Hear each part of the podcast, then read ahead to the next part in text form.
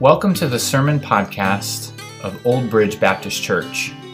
Our mission at OBBC is to make disciples of Christ who connect with God, others, ministry, and the lost. We pray that the following sermon will encourage you in your walk with Christ today. Visit us on the web anytime at obb.church. Father God, Lord, we come before you humbly, Lord, humbled by your word. Um, Lord, we desire to not only be hearers of it as it's read and preached, Lord, also doers of it. And uh, Lord, we pray that you would speak to our hearts afresh this morning, Lord. Build us up in grace. Help us to understand the gospel and to respond to it. Lord, help us to, um, Lord, just to respond to your voice, uh, whatever you may be calling us to do this morning. And we pray these things in Jesus' name. Amen. Well, this past spring, as everything was being canceled because of the coronavirus, uh, my family and I, maybe a lot like you, were looking for excuses to get outside, right? Just felt like we were cooped up in the house all the time. And so we began to make these, um, these fires in a fire pit in our backyard, uh, especially since my kids love to make s'mores. I'm not a big s'more guy, but my kids love it. And so we found ourselves occasionally in the evenings around a fire pit in our backyard and um, all that fire making under different circumstances damp weather, dry weather, everything in between it got me thinking about what it takes to kindle a fire. There are three components to, that you need to successfully kindle a fire. Do you know what they are? You need fuel, right? You, usually wood, right? Hopefully that's what you're burning. Uh, second, you need oxygen. All right, you need plenty of oxygen, so you, you can't suffocate the fire, right? And that's especially difficult, I found, in a, a fire pit because there's walls on the thing. Sometimes you got to actually get down and, and blow on the fire, it, which is a little bit counterintuitive if your only other experience with fire is blowing out your can- your candles on your birthday cake, right? But you got to feed that that fire with some oxygen. And thirdly, you need heat we usually cheat by by uh, striking a match or gr- reaching for that lighter, but back in the old days, you just friction, right? Rubbing those two sticks together, getting that heat you need. So you need fuel, you need oxygen, and you need heat. All three of those components are necessary to make a fire. You take away one of those, and the s'mores aren't getting made today, right? All three of these things are necessary, but on the other hand, none of them is sufficient in and, in and of themselves. You can't make a fire just with wood, otherwise, our houses would just spontaneously combust into fire. So, thankfully, it doesn't do that, right? It, the, the air we breathe doesn't just burst in, into flame for no reason. And neither do we just burst into flame because we're hot. Right? So you need all three of those things, but any one of them by themselves is not sufficient to start a fire. Now, you might be wondering, why in the world am I talking so much about building a fire?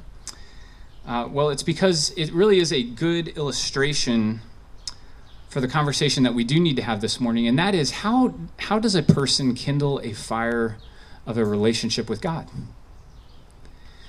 Um, how do you kindle the fires of justification before Him, if you will? Well, as we saw the, in a campfire, there, there are multiple necessary components to, to building an actual fire. Um, but, but what does it look like when, when we're talking about kindling a relationship with God? If, if we're talking about being declared righteous by God, do you need to do righteous things in order for God to declare you righteous? Is that a necessary component? Do you need to do a certain percentage of, of good things in order for God to make that declaration of you? Do, do you need to perform some sort of rite or ritual? Is that a, a necessary component?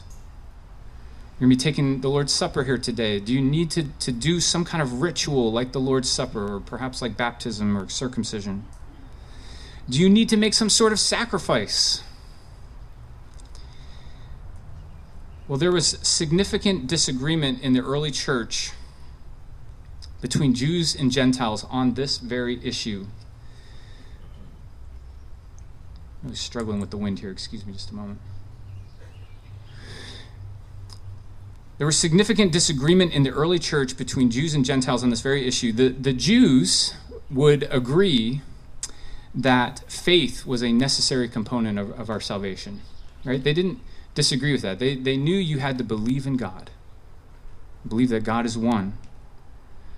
Right? But the, the problem is that they didn't see faith, many of them did not see faith as the sufficient component of being saved. In other words, they, they began to add things to faith that they said were necessary in order to be saved. And this really came out when, when Gentiles started coming to faith in Christ. They began insisting that, okay, that's great that you believe in God, but now you got to get circumcised. Right? You got to become a Jew. That's what they were that's what they began to insist. And Paul, to the contrary, has been insisting that there is only one necessary and sufficient component to, to kindling a relationship with God, and that is faith alone.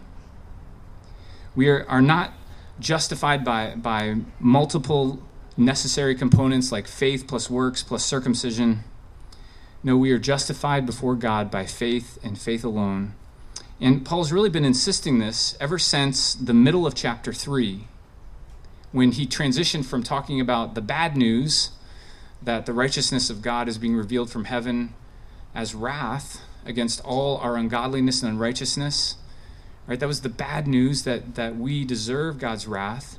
But here in uh, beginning in Genesis, or I'm sorry, Romans chapter 3, verse 21, Paul transitions to the good news and begins talking about a new and better manifestation of God's righteousness available to all of those who believe, not by works, but by faith.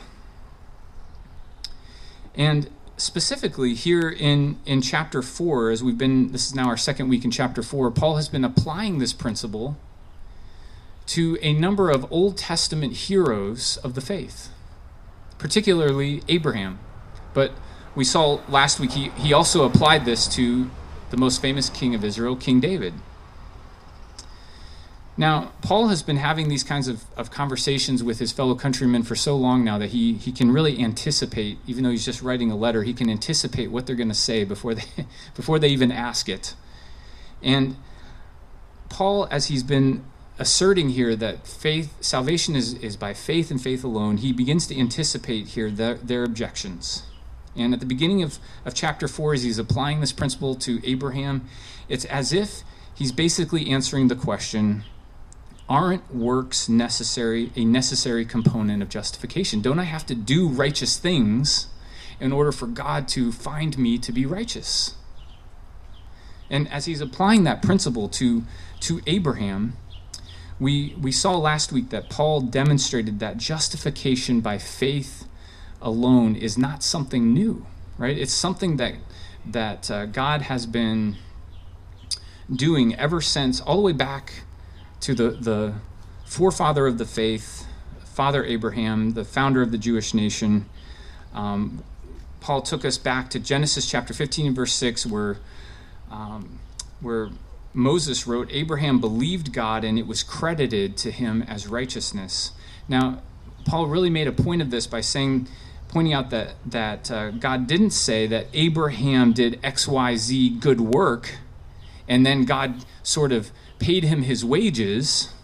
No, it says that Abraham believed and God counted it to him as righteousness. So that word counted is really an accounting term. I don't know if we have any accountants in our church, but I know we have some financial people in our church. It's an accounting term, right? Um, it, it's the Hebrew word chashab, and it's the, the Greek word logizomai, and it, it means literally counted, credited, or reckoned. And scholars will, will tell you that um, it means, this word means that something is counted to a person that is not inherent to that individual. In, in fact, the reformers used to call this an alien righteousness.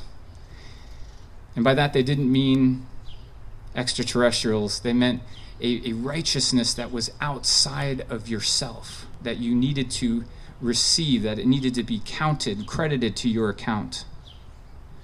Now, it, it's also, sometimes you'll hear this word counted uh, referred to in more of a theological term, and that term would be imputed. Christ's righteousness is imputed to our account. This is the language of grace, right? It's the language, this is gift language here. This is not wage earning language. We talked about all this last week. And so Paul demonstrates that works righteousness was not a necessary component in the justification of Father Abraham. And then he went on to demonstrate the very same thing from King David's own lips, from Psalm 32. If you look down at, at the at your Bibles, uh, Romans chapter 4, verses 7 and 8. This is a direct quote from Psalm 32 where David wrote, Blessed are those whose lawless deeds are forgiven and whose sins are covered. Blessed is the man against whom the Lord will not count his sin. So David had a well known record of sin. Kind of, he had sort of publicly stumbled and fallen. And everyone knows that David coveted his neighbor's wife, then committed adultery with her, and then murdered her husband in order to cover it up. That's a, a pretty well known record of sin. And so, David's well known record of sin actually is a, a wonderful argument proving this fact that works righteousness doesn't save, because David had a terrible record.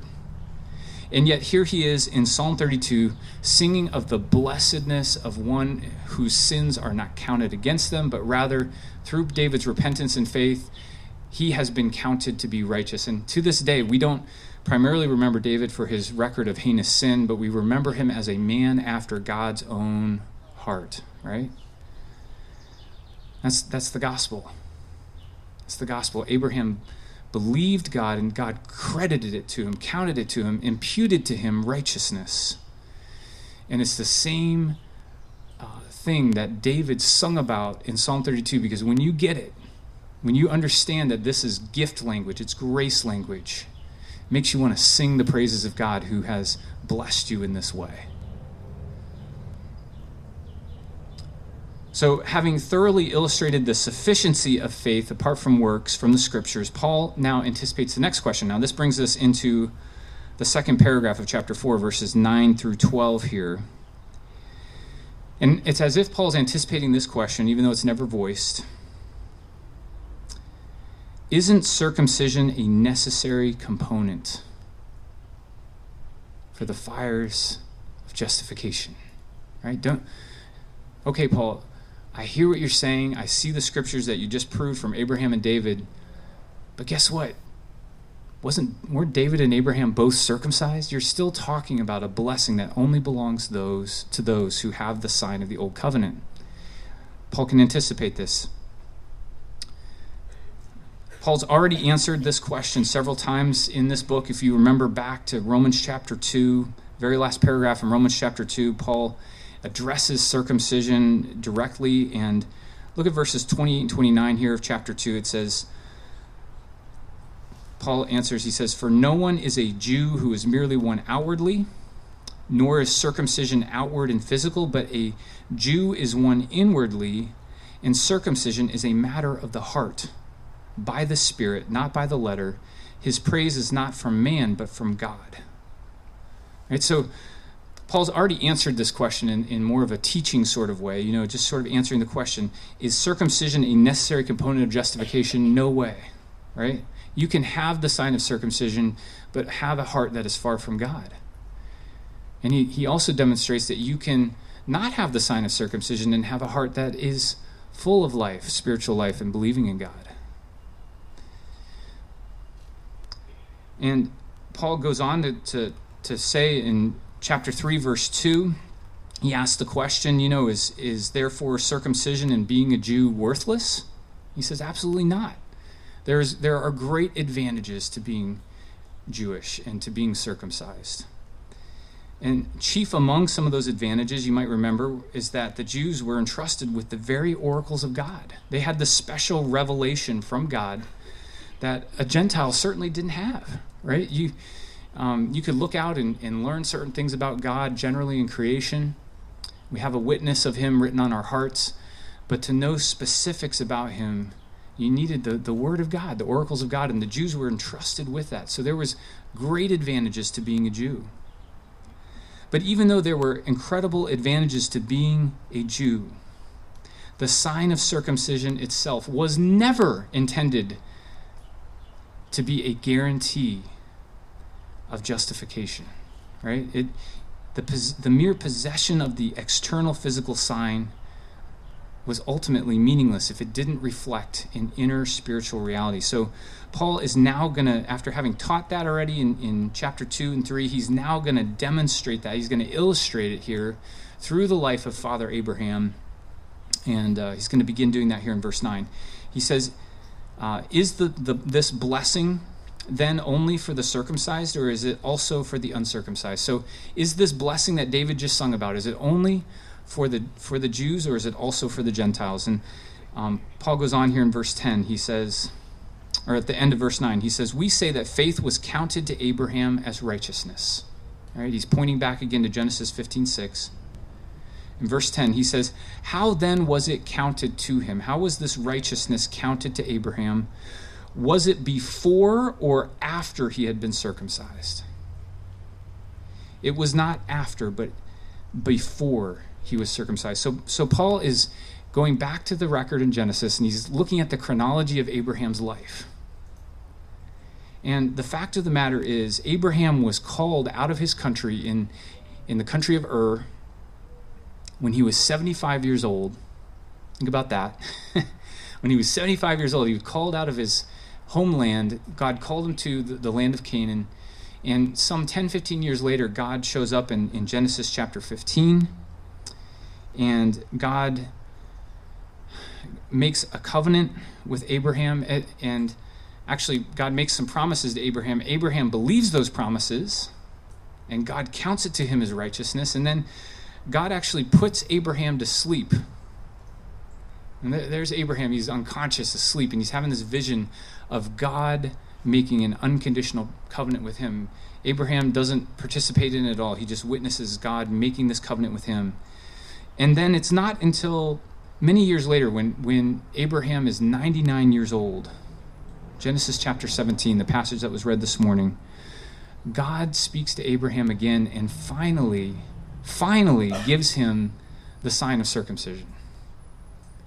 All right, so this means that um, that Abraham walked with the Lord for some 25 years before he was ever even circumcised.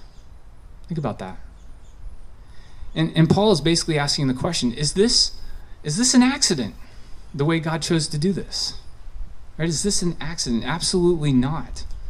Absolutely not. God was, I think, making a point that not only was circumcision not a necessary component of justification, but to the contrary, faith alone is the only sufficient component to kindle that fire. Look at verse 11. It says, He received the sign of circumcision as a seal of the righteousness that he had by faith while he was still uncircumcised. Circumcision was intended to be a, a sign or a seal of the faith that he already had. That's what the, the scripture says right here. It's a, a, a sign or a seal of the inward invisible righteousness that was declared of him back in Genesis chapter 15. Now, in Scripture, when something is, is said to be a sign, I don't care if it's a miracle or, or if it's, a, it's something like circumcision. The, point isn't the sign itself, the point is the greater reality to which the sign is pointing. So imagine you're driving down the road, you're going on summer vacation, you're falling asleep at the wheel, you look up and you see a big billboard that has this giant iced coffee on it, and it says, you know, exit ahead for some refreshment, something like that, right? You see the sign and you think, wow, that looks wonderful, right? So a few exits down the road, you get off and you you order yourself one of those iced coffees, right? That's the way it works. The sign itself is not the cool refreshingness.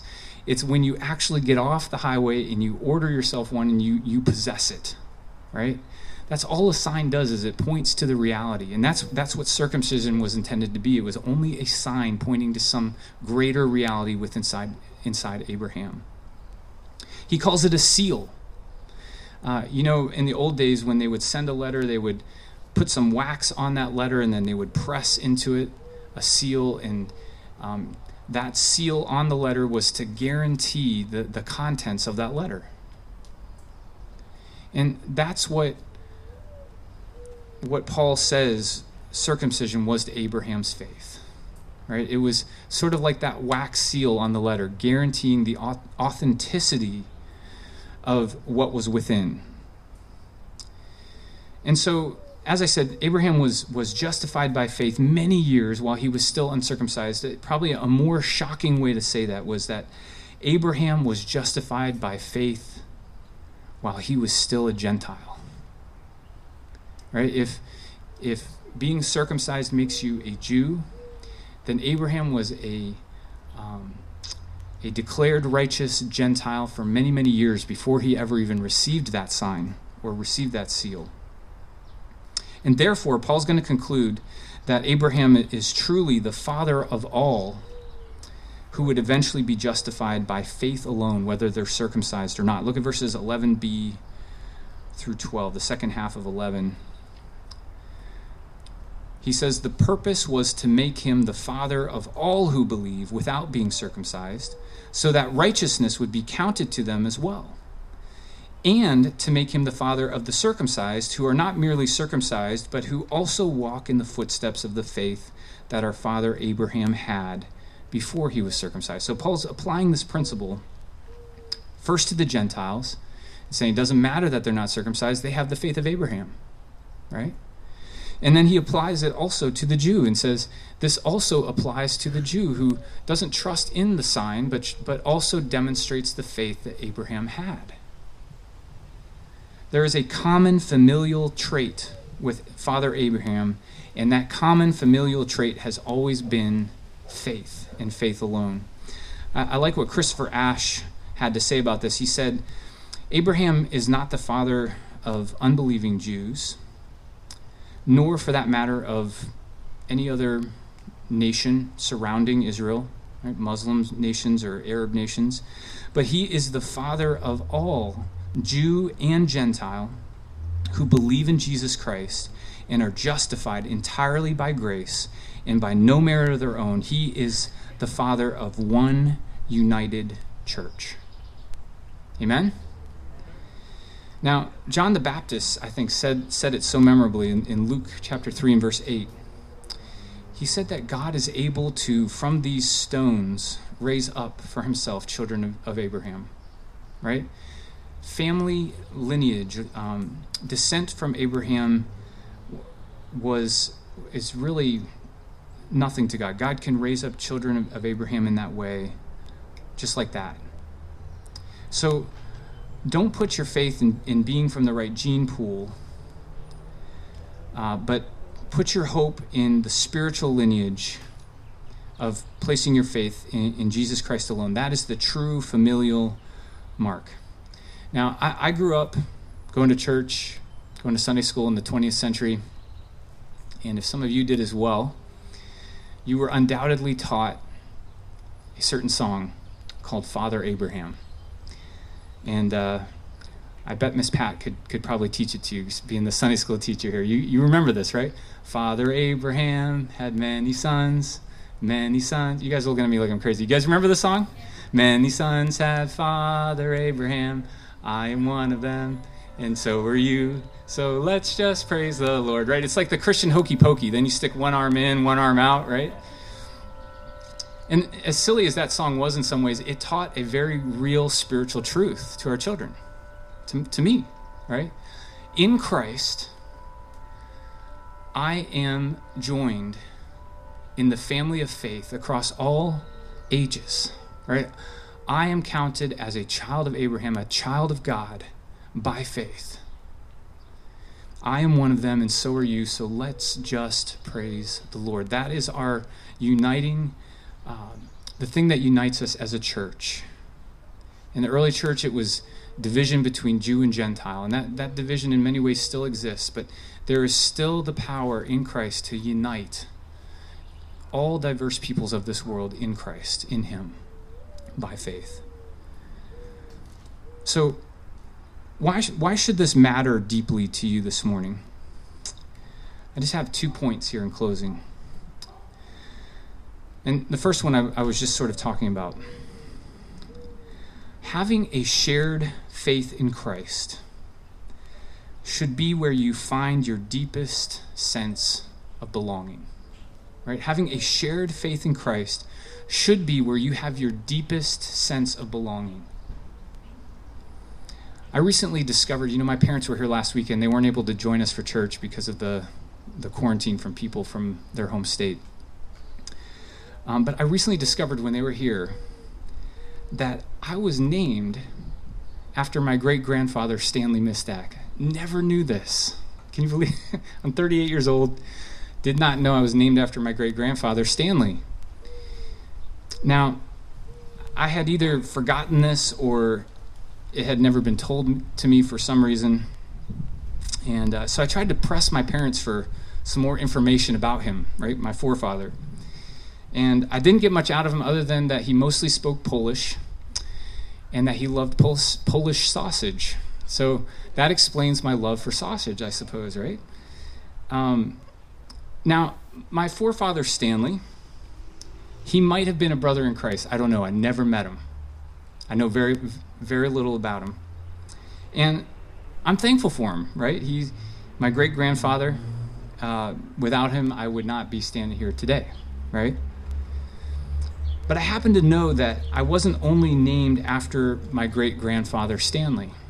This is why I never knew this because I always thought I was named after this guy in my the, the church that my parents were saved in, um, and my grandparents were saved in this church.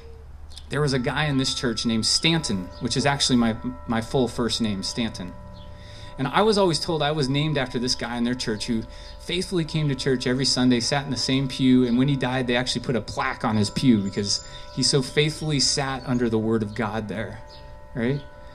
And so I asked my mom about that. I said, What about that guy in your church that you always told me I was named after? She said, Well, yeah, you were named after him too. Right? So I have, I have this unique situation of I have a namesake in the flesh. My great grandfather, Stanley, know nothing, very little about him. God bless him.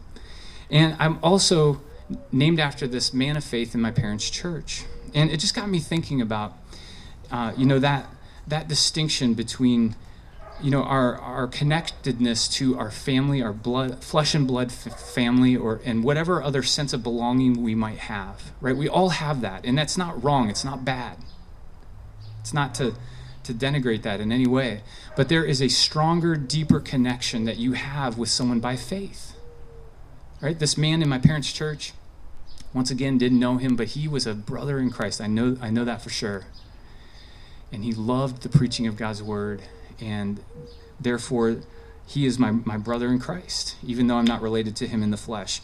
You know, Jesus even even talked about this a lot.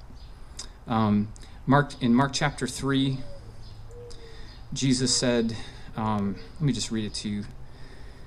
Mark chapter three, verse thirty-one. It says, and Jesus' mother and his brothers came, and standing outside, they sent to him and called him, and a crowd was sitting around him, and they said to him, your mother and your brothers are outside seeking you. And he answered them, Who are my mother and my brothers? And looking about at those who sat around him, he said, Here are my mother and my brothers. For whoever does the will of God, he is my brother and sister and mother. So even for the Lord Jesus, even though he had a loving mother and he had brothers and sisters, he reckoned those who did the will of his father, who believed in him, believed in, in him, and, and followed the father to be his true family. And I think that the same thing should be said of us as a church. Um, as I said, I'm, I'm not saying that family and national or ethnic belonging according to the flesh is meaningless. I'm not saying that at all. But I am saying that for those of us in Christ, there is a bond that runs deeper not through the, the blood of natural descent, but through the blood of Jesus. And that needs to be your number one sense of belonging in life. And if it's not, you need to check yourself. We have, um, you know, as, as Christians, we, we believe that there are no second class citizens in the kingdom of heaven. None. And our first identity is not the color of our skin, it's not the citizenship on our passport, but we have a deeper allegiance. We, we belong to the kingdom of heaven. We have a citizenship that is in heaven. And in Christ, we call on one Father from whom every family in heaven and on earth is named, Ephesians 3.15. And so I love the glimpse of heaven that we get in the book of Revelation, Revelation chapter 7, beginning in verse 9. John writes, he says, and after this I looked, and behold, a great multitude that no one could number from every nation, from all tribes and peoples and languages, standing before the throne and before the Lamb, clothed in white robes, with palm branches in their hands, and crying out with a loud voice Salvation belongs to our God who sits on the throne and to the Lamb. Right? Is that, is that your vision of heaven? Where it is filled with people from every nation, all tribes, all peoples, all languages standing before God, worshiping Him. Do you share that same view? Do you value and talk to and seek to understand your brothers and sisters in Christ who maybe aren't like you? Maybe don't share the same culture that you do, the same race that you do. And I think one good point of application this morning would be even within our own church to seek to know and to love and to understand someone else who's not like you this morning. Don't just hang out here in our in our church with the people who are just like you. Get to know people from every tribe and tongue and language. You're getting a, an early preview of heaven when you do it. Right? And so maybe that's a good point of application for for someone here this morning is to, to reach out to someone who is not like them. Paul here in Romans chapter 4 is calling for racial and ethnic harmony in the early church, right? And we couldn't be sounding a, a more timely word in our own day as well, right? We as the church should be setting the pace on this issue. Should be setting the pace. We have a deeper sense of familial belonging in Christ. Secondly, and I'll close with this, I want to encourage you to lay aside your kindling. Lay aside your kindling. Some of you either here on the lawn this morning or, or perhaps watching through the internet, have been trying in vain to kindle a relationship with God,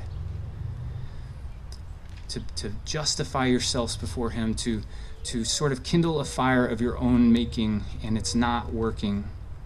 You know, it reminds me of the story of Elijah and the prophets prophets of Baal up on Mount Carmel from the Old Testament. You guys know this story. This is one of the best stories in the Old Testament, one of my favorites. 1 Kings chapter 18, if you've never read it, you got to go and read this. All right, Elijah, there he is. He's confronting his fellow Israelites uh, for turning to worship a false god, for worshiping Baal, looking to him for their provision and their safety. And Elijah says this to them. I'm going to quote to you right from the, that chapter.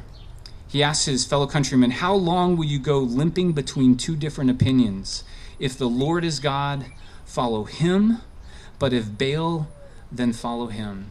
And immediately following that, that really gut wrenching plea from, from Elijah, one of the saddest verses in all the Bible, it says, And the people did not answer him a word. And so Elijah proposes a test. Right? First, the prophets of Baal, uh, they could prepare an offering there in Mount Carmel, and they could call upon Baal and call upon him to send fire from heaven to light the altar and the, the God who answers, and then after that, Elijah would do the same thing, and the God who answers from heaven with fire, well then he is he is the God that you should follow. Right? That was the test. Hopefully, you remember how it turns out. The, the prophets of, of Baal call upon their God from morning till noon. Nothing happens, right? And then all afternoon, they whip themselves into a frenzy. They even begin gashing themselves until their, their blood is gushing out on the ground, all in a vain effort to, to force God to answer them from heaven and to light their fire. They did it all day, all afternoon, and as the sun set, they were exhausted.